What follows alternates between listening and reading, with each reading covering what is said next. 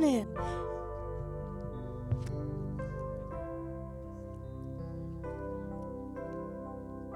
It's so exciting. I was hearing Brother Cleve when he was talking about there is no curse. Aren't you so glad that there is no curse under this covenant? When I go in prayer, a lot of times, especially when you're fighting against whether it's sickness or, or whatever it is going on in your life, because of the new covenant in Jesus' blood, there is no curse. So that's the end all for me.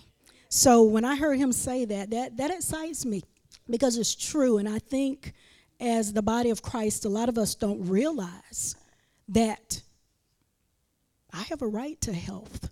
I have a right to prosperity. Prosperity is not just money, it's everything. The Bible says in Romans 5 and 1 that we are justified by faith. Justification is acquittal. I've been declared not guilty. Amen before the court of God. And so, therefore, because I'm justified by faith, I have peace with God.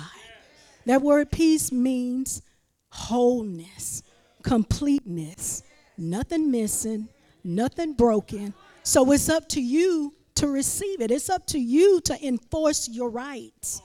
And so we just, I'm telling you, I'm telling you, just the times that we're living in, the times that we're living in, if we just go by what we see, feel, hear, we will be discouraged. But when we stay with the word and invoke our rights, then we'll begin to see the manifestation of the blessing because we are a blessed people. But anyway, this morning, I count it an honor to be up here, and I do not take it lightly, especially in the absence of the pastor. So that says a lot. So we just thank God for the opportunity, and it's something, again, I, I just, I don't take it lightly. So this morning, we will be coming from Genesis chapter 17. Genesis chapter 17. We're actually back up into chapter 16, beginning with verse 15. And I'm actually teaching from the New American Standard.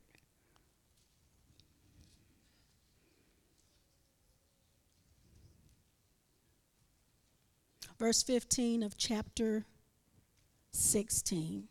And it reads So Hagar, Hagar bore Abram a son, and Abram called the name of his son whom Hagar bore, Ishmael. Abram was 86 years old when Hagar bore Ishmael to him.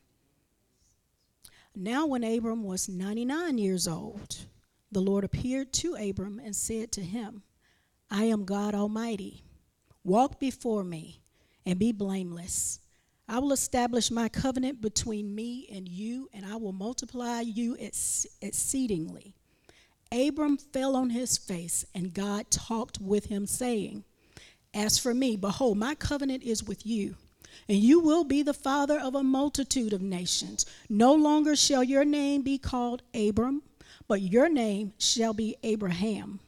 For I have made you the father of a multitude of nations. I like that. See, it hadn't even been done in the natural, but yet he said, I've, I've made you the father of many nations or a multitude of nations. Verse 6 I will make you exceedingly fruitful, and I will make nations of you, and kings will come forth from you. I will establish my covenant between me and you and your descendants after you through, throughout their generations for an everlasting covenant to be God to you and to your descendants after you. I will give to you and to your descendants after you the land of, of your sojournings, all the land of Canaan for an everlasting possession, and I will be their God. Somebody say an everlasting possession. Everlasting possession. When God says something, He means what He says. We don't have to try to figure it out and try to make it fit. But God, He is not, He doesn't mince words. When He says it, that's what He means. If He said it, He's going to bring it to pass. Amen. Father, we thank you for your word. We thank you that it does not return unto you void, but that it will prosper in the thing whereto you sent it, and it will accomplish what you please. So now we submit ourselves before you. Thank you for manifesting your wisdom right now. We give you praise for it. We thank you for fruit in our lives. In Jesus' name we pray. Amen. I love this story. God called Abraham, beginning over in Genesis 12, just a quick recap. God appears to Abram before his name was changed. It was Abram. He appeared to him in chapter 12 and he says, Go forth from your country and from your relatives and from your father's house to the land which I will show you, and I will make you a great nation, and I will bless you, and I will make your name great, and so you shall be a blessing. And I will bless those who bless you and curse those. And the one who curses you, I will curse. And in you, all the families of the earth will be blessed. The Bible says in Galatians chapter 3 that God was speaking the gospel in advance to Abraham. So when God made this statement to him, he was thinking about the Gentile. God had a greater plan. It wasn't just about Abraham becoming rich, it wasn't about Abraham coming into this wealthy place, but he intended for the entire earth. He intended for every person that will believe the word of God, that will come in, he will bless you too. Look at your neighbor and say, Me too. I am the seed of Abraham. Amen. The Bible says over in Galatians 3, you got to read Galatians 3. Galatians 3 tells us if you are Christ's, then are you Abraham's seed and an heir according to the promise. But I'm not talking about the blessing today. What I want to talk about today is while you are waiting. While you're waiting. It's when we're waiting where we can become impatient. It's when we're waiting. That's when the enemy begins to come and he bombards your mind. You know you heard God. You know God, you, you believe His word, you've been through some things and you've seen Him move, but then it's taken so long. And so you find yourself begin to falter and you have to step back and say, wait a minute. I know God. God, He had, you, You've got notches in your belt. I can tell you some things that God has done for me. You got to rehearse your victories. Because when you're waiting, that's when the enemy comes. If he can steal the word of God from your mouth, if he can take it and if he can make you change your mind, then guess what? That promise, you will probably not come into the promise. You've got to stick with the word. Abram called at the age of 76. He 75. 75 years old, God told him, I'm going to make your name great. All nations are going to be blessed through you.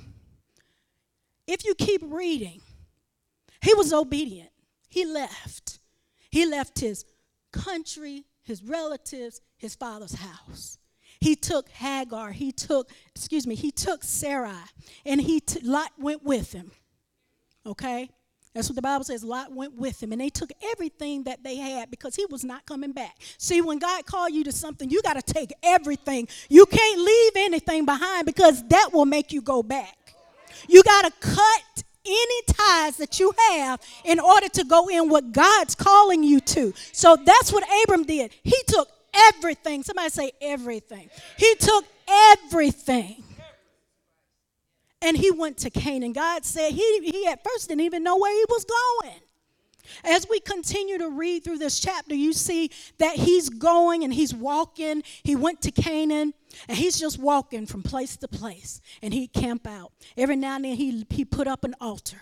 But he's walking just because of that one word.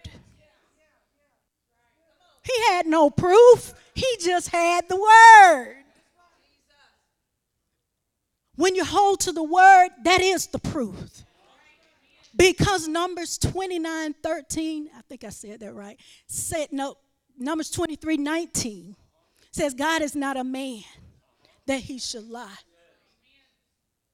Man will change his mind quick, but God is not a man. So he's not a liar. If he said it, then he's going to do it. Has he spoken it? he got to make it good. That's why it's so important not only that we read the Word of God, but that we spend time with God. Because when you're waiting, you got to hear from God. You need that encouragement. You need to know, okay, I'm, on, I'm in the right place, I'm on the right track.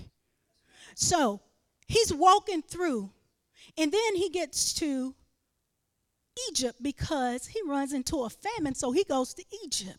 Then he's there for a while. Then some things transpire. But when he leaves Egypt, he's very wealthy. I'm going to let you read the story because I'm trying to get somewhere. So, verse 13, he leaves Egypt. At that place, when he went to Egypt, he actually turned aside. That was not where God called for him to be. But he comes out. And then the Bible says in chapter 13, verse 2 Now Abram was very rich in livestock and silver and gold.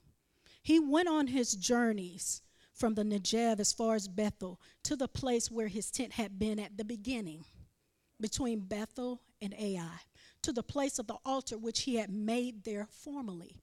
And there Abram called on the name of the Lord. See, we can get distracted. So he's down in Egypt because of the famine. But again, God didn't tell him to go to Egypt. But he made his he made himself come back. He, he, he made his way back to where he was at first. Where are you right now? We got to get in alignment with the will of God. See, when you're waiting, you got to be in position. But when we're off doing other things, it can be a distraction and it can be a holdup. But we've got to align ourselves and be what God called us. But we just read where he got back to where he was when he first came. Okay? So even in verse, as you continue to read, the Bible says Lot was rich, they were wealthy. So much so the land could not support them both. That's how wealthy they were. Lot was rich by association. So you got to be hanging around the right people. he was rich by association. But they had to separate because Abram didn't want strife. He, he didn't want that. So he told him, Here, you look. If you go that way, I'll go that way. Lot went and pitched his tent right there near Sodom. But Abram was in Canaan. After Lot left, the Bible says that the Lord, in verse 14, said to Abram after Lot had separated from him, Now lift up your eyes and look from the place where you are, northward and southward and eastward and westward. For all the land which you see, I will give it to you and to your descendants forever. How do you have a descendant unless you first have a child? So that promise is still, it's still a promise, but it hasn't occurred yet. But Abram didn't quit and go back home. He stayed. He stayed. We've got to have some staying power. You can't quit when it looks like it's not coming. You know, when you're waiting, it's easy to quit. Galatians 6 9 tells us, Be not weary in well doing, for in due season you will reap if you faint not. So when you are waiting, we can't quit. But he told him to look. And he said, The land which you see, I will give it to you and your descendants. I will make your descendants as the dust of the earth, so that if anyone can number the dust of the earth, then your descendants can also be numbered. Arise, walk about the land through its length and breadth, for I, for I will give it to you. So he again is wandering through this land because this is the promise, a part of the promise that God has given him. And then we get into chapter 14. Lot gets taken captive as well as those that are in Sodom and Gomorrah. Gomorrah, Abram and a couple of, of men he's in covenant with, they go and they rescue Lot and rescue um, all the people and, and get back everything that had been taken. And then Melchizedek sees, comes out to Abram and blesses him. This was after any battle, there's always a spoil. Abram knew he, he raised he said that he raised his hand to God most high that he wouldn't take anything from the king of Sodom lest he say that he made Abram rich. That takes dedication, commitment, that takes courage. He was already a rich man, but they were going to give it to him. It was his. And he said no. Then we get to chapter 15. Y'all, we getting somewhere, I promise. Chapter 15, it says, After these things, the word of the Lord came to Abram in a vision. Do not fear, Abram. I am a shield to you. Your reward shall be very great. Abram said, O Lord, what will you give me since I am childless? And the heir of my house is Eliezer of Damascus. And Abram said, Since you have given me no offspring, one born in my house is my heir.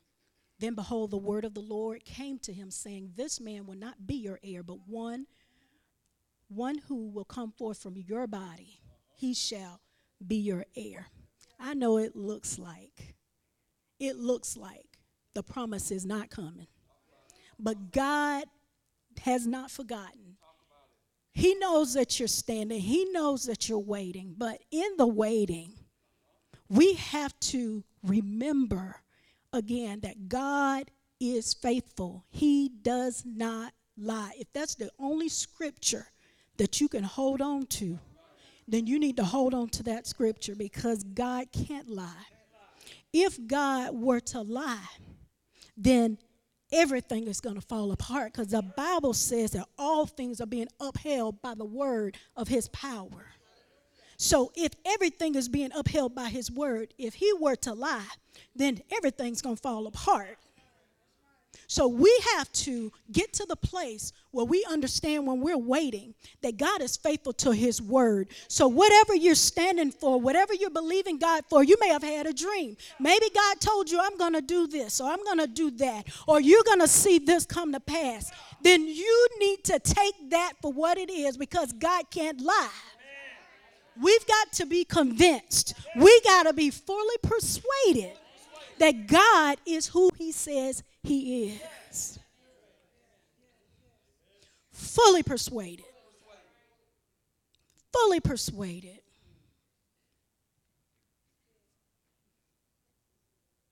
So God cuts covenant with them because Abram is like, How will I know? He believed God because it says in this chapter he did believe God and he accounted it to him as righteousness in chapter 6 and in verse 6. But then he said, But how will I know? God cuts covenant with him, a blood covenant. Just real quick. We enter in agreements a lot in this country. You go down and, and you sign a contract, and people break them all the time. We have no concept of a blood covenant. A blood covenant is totally different. A blood covenant is a covenant where two parties into a, enter into an agreement. They decide on what the terms of the agreement are. Once they actually have a ceremony where there's an incision on both individuals, blood is mingled and it's put into a cup with wine, both parties drink the blood, the mingled uh, wine with the blood. They drink it. And then they walk through a trail of blood because there are animals that are actually sacrificed and the blood is, is laid on a tra- trail. It's a blood trail. They walk through and they proclaim blessings and curses. So for God to do this was it is the most powerful way of showing Abram, I'm going to do exactly what I said. Because God was now bound to fulfill the promise. So if you keep reading in chapter 14, God actually walked through the blood trail. Abram was put to sleep. Because if Abram had violated the terms of the agreement, the curse comes on him. But aren't you glad that God walked through that blood trail? The flaming torch in the in the smoking lantern, that was God.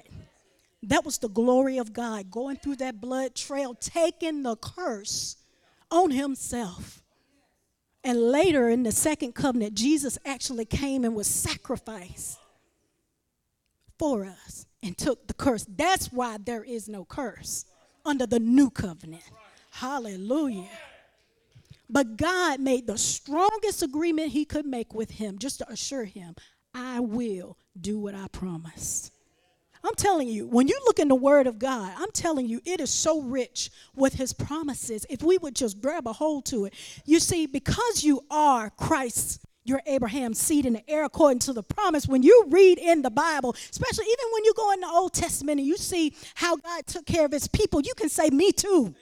You can take that promise and you can apply it to your life. That's why the Word of God is so important. If you don't know what's in the book, then you miss out. So then we get to chapter 16. Verse 3 says, After Abram had lived 10 years in the land of Canaan, Abram's wife, Sarai, took Hagar, the Egyptian, her maid, and gave her to her husband Abram as his wife. He's been there 10 years and still no promised seed. So Hagar, so Sarai has an idea. But if you keep reading, she thinks it's God that's keeping her from having kids. So she influences him. Women, we got to watch what we influence our husbands to do. But she comes to him and said, Here, take my Egyptian maid. Maybe I can have children through her. But that wasn't, somebody say that wasn't his plan. That wasn't the plan. God didn't need their help because as you continue to read chapter 16, it was a mess. It was a mess in Abram's house trying to help God out. And so you have the Egyptian maid that's now the wife to Abram. Sarah's still the wife too. So she immediately conceives. And when she conceives, she begins to disrespect Sarah because she was not fertile. Sarah goes to Abram and says, May the Lord judge between me and you. In other words, I'm trying to help you out, and she disrespected me. Right? But it was her idea. So, if you keep reading in this chapter, she ends up mistreating Hagar. Hagar, Hagar, I'm sorry, she runs away. But while she's running away, the angel of the Lord appears to her and tells her, he, he you know, says he's going to bless Ishmael, reveal the name of the child, um, says, I'm going to bless him, you know, um, but go back and submit yourself to your uh, mistress. So she went back. And that brings us up to our text. Verse 16 says Abram was 86 years old when Hagar had Ishmael. It's been a long time waiting. It's been a long time. We don't like to wait, but waiting has its benefits. Verse 17, uh, chapter 17, verse 1 says, When he was 99 years old, the Lord appeared to him and said, I am God Almighty. Walk before me and be blameless. I, you know, when I read this, I wonder if Abram thinking, and, and as God continues to talk to him and tell him all the things he's going to do, and he tells him, you know, that now he's going to, um, Sarah's going to have a child. And Abram's like, oh, may Ishmael live before you. And God's like, no, no, that wasn't the plan. So Abram is probably shocked and he's thinking, I think I'm in the promise. You telling me this is not the plan? He's got a son. He has an heir. That was the concern. Who gets all my stuff? Who's going to inherit this land? So Ishmael, he got to be the one. He's, he's my firstborn. He's my son. But God says, no. God will come and he, he can shake up some things. We, we got to be very careful when we, um, even though he blessed Ishmael, even to this day, the Middle East is so unstable because of that one decision. What decisions are we making that has that lifelong ramification that affects so many people?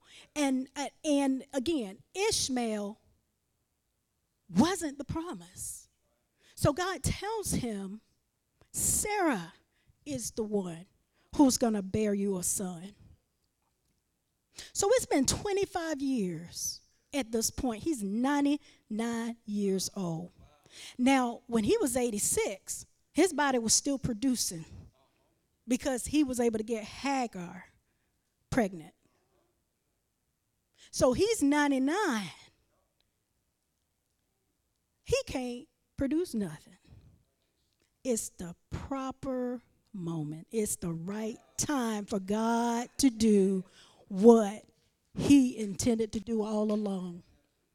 And that's the way it is in our life.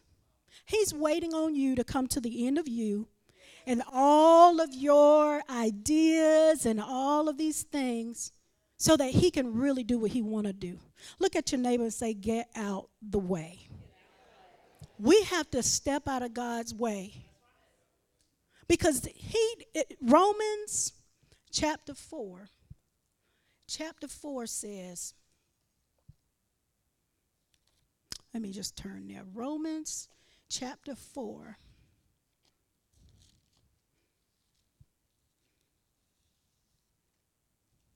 Nineteen, it says, without becoming weak in faith, he contemplated his own body, now as good as dead, since he was about a hundred years old, and the deadness of Sarah's womb there was no conceivable way that they could have, in the natural, produced a child.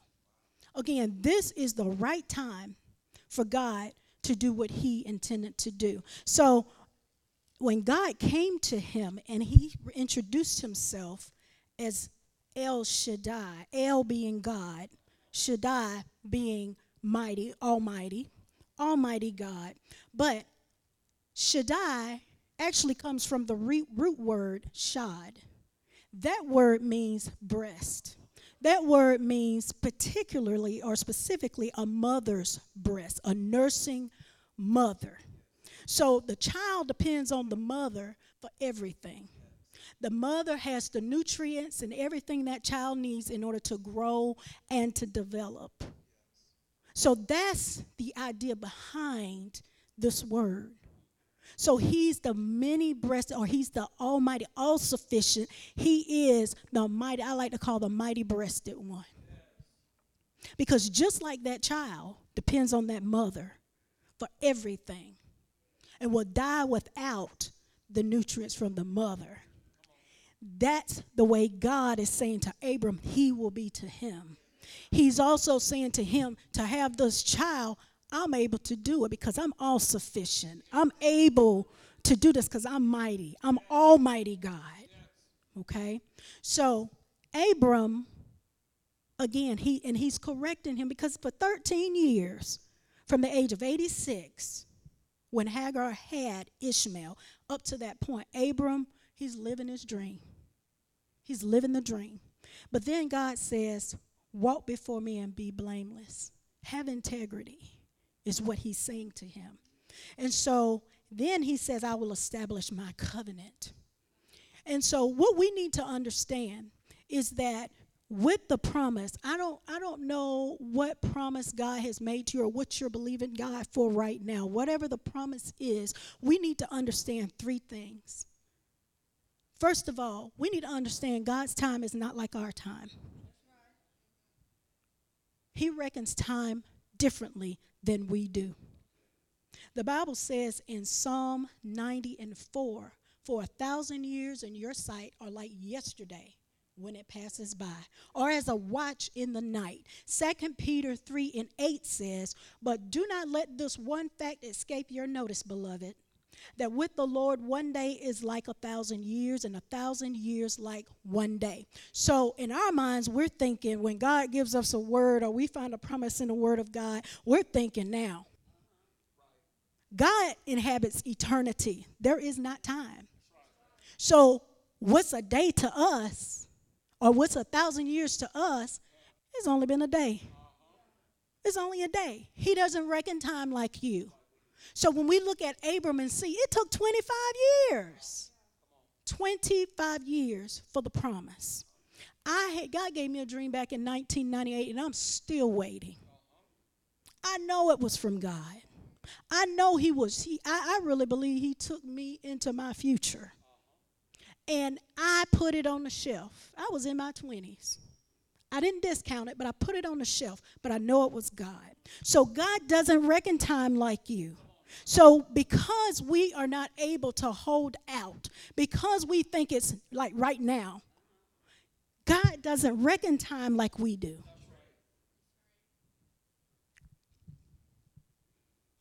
The Bible says again in Galatians 6 and 9, let us not lose heart in doing good, for in due time we will reap if we do not grow weary. That word due due time or time is actually kairos, and it means due season. It means the set proper time. There is a time that God has to do what He wants to do in your life. And so we have to understand that His time is not like our time. Romans 5 and 6 says, For while we were still helpless at the right time, Christ died for the ungodly. So again, God reckons time different than us. It's, it's a favorable, a set time that God has set to do what he plans to do. The other thing we need to realize we need to have as well when we're waiting on the promise, we've got to have patience. A lot of people look at patience as just holding on, just holding out, but patience is not just about waiting and endurance. Patience involves steadfastness, it involves constancy. You have to be constantly in a position where you're not moving. So earlier I told you when you're waiting there when you're waiting on God, you need a promise. You need to be hold there needs to be a word. You've got to have a scripture. There's got to be something that you can go to and that justifies why you're believing God for what you're believing God for. Okay? And then we have to be careful too because everything we believe in God for is it even scriptural. Because He's not going to bless or give you things that go against His will or go against His word. And His word is His will. So again, the Bible says, in 1 Peter 5 and 8, be of sober spirit, be on alert. Your adversary, the devil, prowls around like a roaring lion seeking someone to devour. So while you're waiting, his job is to come and to devour you. He's going to come and he's going to lie to you. He's going to come and he's coming for the word. He's coming to make you say something else. James 1, 2, and 4 says, through 4 says, Consider it all joy my brethren, when you encounter various trials, knowing that the testing of your faith produces endurance. And let endurance, you got to let endurance work. There's a perfect work that will result so that you may be perfect and complete, lacking nothing. If you are able to hold out, if you're able to stand your ground long enough, then you will come into the promise. But if you have no staying power, if you're not able to be planted in a place where you're you're standing on the promise of God, and if you are not able to stand your ground, then the enemy is going to come and he will devour you. I don't know where you are in life right now. I don't know what you're believing God for. But understand, patience is about more than just hanging on. It's not about just sitting there. Patience is active. Patience is active. 1 Corinthians 15 and 58 says, Therefore, my beloved brethren, be steadfast, immovable, always abounding in the work of the Lord, knowing that your toil is not in vain in the Lord. Immovable. That means you're planted That means you can't change my mind. You can push, you can lie, you can do whatever, but it's not going to make me move because I'm firmly convinced. I'm, I'm, I'm, I'm firmly convinced, I'm fully persuaded that God is going to do exactly what He promised. Hebrews 6 and 12 says, And we desire that each of you, each one of you, show the same diligence so as to realize the full assurance of hope until the end, so that you will not be sluggish, but imitators of those who through faith and patience inherit the promise. It takes faith and patience. Because if you believe God, but you have no staying power, if you're not able to stand your ground, stay with the word, then guess what? you won't come into the promise because the enemy is there to do what he can to block you from coming into that promise. The other thing we need to, the third thing, we need to have focus. Keep in mind time when you're waiting. Time, God doesn't reckon time like me. But He's not a man that He should lie. I don't need to be weary and well doing because at the set proper time, I will reap because I am not going to faint. Have patience. Not just hold on, not just endure, but be steadfast, unmovable in the word. Believe in the word of God is going to win out. It's going to win out. And if you're standing on the word, then you're not going to fail because God has to fulfill the promise. Focus your mind on the promise. That's the third thing. When you're waiting, you got to maintain your focus. You have to spend time in the Word. Get yourself a list of scriptures and speak those scriptures. Joshua 1 and 8 says, This book of the law shall not depart out of your mouth, but you should meditate in it day and night, that you may be careful to do all that is written therein. For therein will you prosper, and therein will you have good success. The book of the law shall not depart out of your mouth, meaning it needs to keep coming out of your mouth. We got to get to a place where we're not despondent. You get in that place where you just feel that, you know, you've been standing and you've been standing and you've been standing so long, but God is faithful, woman of God. You continue to stand. God is faithful. And meditate on the promise. See yourself possessing the promise. I think that's one of the things in the body of christ that is not taught enough is the power of meditating on the word of god. I know in the middle east and all these in the in the near east they practice their own form of meditation. But the meditation that I'm referring to has to do with meditating on the Word of God. When you find those scriptures and you sit down and you begin to ponder, you begin to think about it, kind of like a cow chewing cud. You you just over and over you think about it, then you digest it, then you spit it back out, pick it back up, and chew it some more. You just continue to meditate in the Word of God. But that Word of God, that that word meditate, it means to imagine. It means to mutter it means to ponder so that's confession that's meditating that's that's imagining yourself possessing the promise when you do that, you are branding your mind, you are branding yourself, you are painting a picture in your mind. When we spend time seeing ourselves in the promise, it's powerful.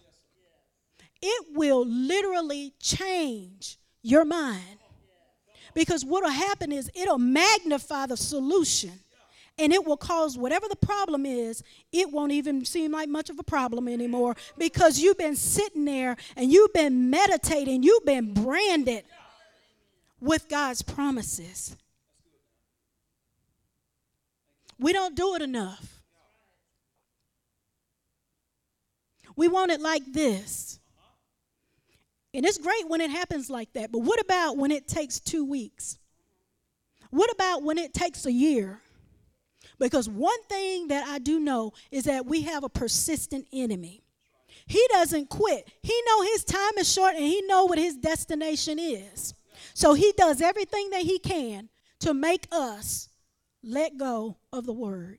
But if we could sit and build an image, build the image on the inside of us of possessing that promise, then that's when you become fully persuaded because you can see it. If you can see it, Ephesians 3:20, the Bible says that God can do exceeding abundantly above all we could ever ask or think, according to the power that works in us. So imagine yourself possessing the promise. Proverbs 23 and 7 says, Do not eat the bread of a selfish man or desire his delicacies. That's verse 6. Verse 7 For as he thinks within himself, so he is. He says to you, Eat and drink, but his heart is not with you. What you think on the inside of yourself, you're going to become. What you think on the inside of yourself, you're going to say it out your mouth. Because the Bible says, it says that out of the mouth, your, your mouth, you, Luke 6,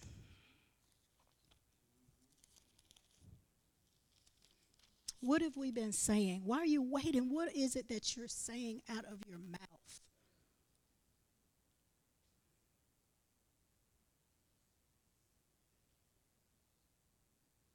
Verse 45 of Luke 6 says, The good man out of the good treasure of his heart brings forth what is good, and the evil man out of the evil treasure brings forth what is evil.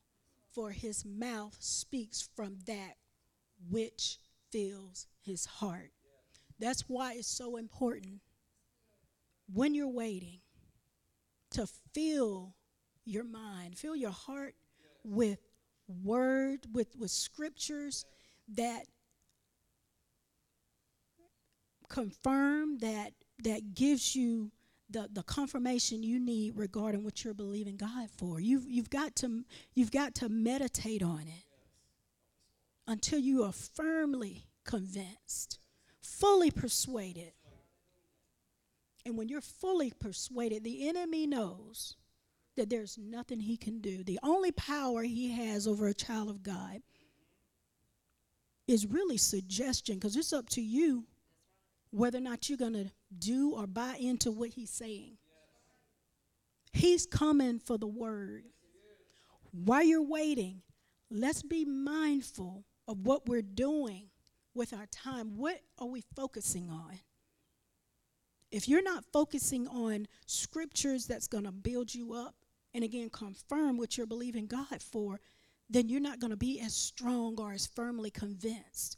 But if you can get yourself some scriptures and meditate on them, build that image on the inside where you can see yourself possessing that promise then that's exactly where you're going to go. Because again, out of the mouth, whatever's in your heart is going to come out your mouth. Whatever's in you in abundance. It's kind of like a Coca Cola bottle. You shake it up under pressure, Coke is going to come out. What's in you is going to come out under pressure. And you, and, and if you really believe that, you're going to have it because we have what we say if we believe it.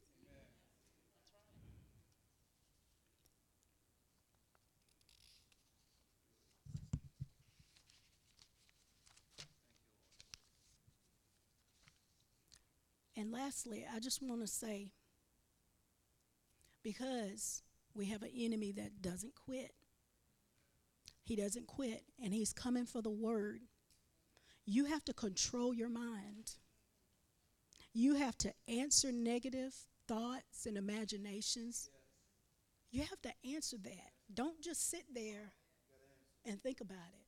Now, I've been guilty. You just find yourself thinking about it, and it's like, oh, wait a minute. Oh no, it's not going to be that. you have to answer that. You have to answer those thoughts. But Second Corinthians 10, 3 through 5. For though we walk in the flesh, we do not war according to the flesh. For the weapons of our warfare are not of the flesh, but divinely powerful for the destruction of fortresses. We are destroying speculations in every lofty thing raised up against the knowledge of God, and we are taking every thought captive to the obedience of Christ. Christ is the Word of God, they're one and the same. So just because the FedEx man come to your door with a package, you don't have to take it. So when the enemy comes and he proposes something, tries to drop off a package, you don't have to take it. Right? You send it right on back where it came from. So we have to take good thoughts. But when you're waiting, it's necessary that you be mindful of time. God doesn't reckon time like us. Be patient, be steadfast, be immovable. Don't be moving like this, back and forth, and in your position like a, a pendulum. Be firmly rooted and grounded on the Word of God. And then, lastly, focus. Imagine yourself possessing the promise. Imagine it. Imagine. Because Jesus purchased all these things for us. It's ours. It's ours. And I want to leave us with this. Psalm 1 1 through 3 says, How blessed is the man who does not walk in the counsel of the wicked, nor stand in the path of sinners, nor sit in the seat of scoffers, but his delight is in the law of the Lord. And in his law he meditates day and night. He will be like a tree firmly planted by the streams of water, which yields its fruit in its season, and its leaf does not wither. And in whatever he does, he prospers. Again, prosperity is not just money, wholeness, completeness, soundness, nothing missing, nothing broken. It's yours. Jesus already purchased it for you. We just have to stand our ground. We have to be firmly convinced, like Abram, Abraham. The Bible says that he was fully persuaded, even when he looked at his body and he looked at Sarah. Both of them, body was dead. But you know what? That's the perfect time for a miracle. Because you can't do it. And I know I've been in a place where I'm like, God, I can't do it. If you don't do it, it's not going to get done. So let's get in the Word of God and be encouraged. Make time for Him. Lay your head like the baby, and I'm closing like the baby. El Shaddai a baby with the mother. It, I don't know if anybody in here has breastfed or have been around a child that was breastfed. breastfed. But it's kind of funny. It's kind of funny, really. That child loves that breast. And when I lived in Florida, I had a cousin who had um, a son. So he was an infant, and she breastfed him and he loved her. I mean, it, it was amazing. I'm like, so even when they would just be sitting on the couch, he just have his hand on her breast. When he cries, she take his head and do like this, and he calm down. I mean, that's power in that breast. When he was asleep, he have his hand. It was hilarious. And so when I was reading this and began to look at what God's name meant, lay your head on his breast. If something got you upset, lay your head on his breast and let him comfort you. But that's who he is. He's El Shaddai. While you're waiting, lay your head on his breast. Let him encourage you. Amen. Amen. Amen. Brother Cleve. Amen.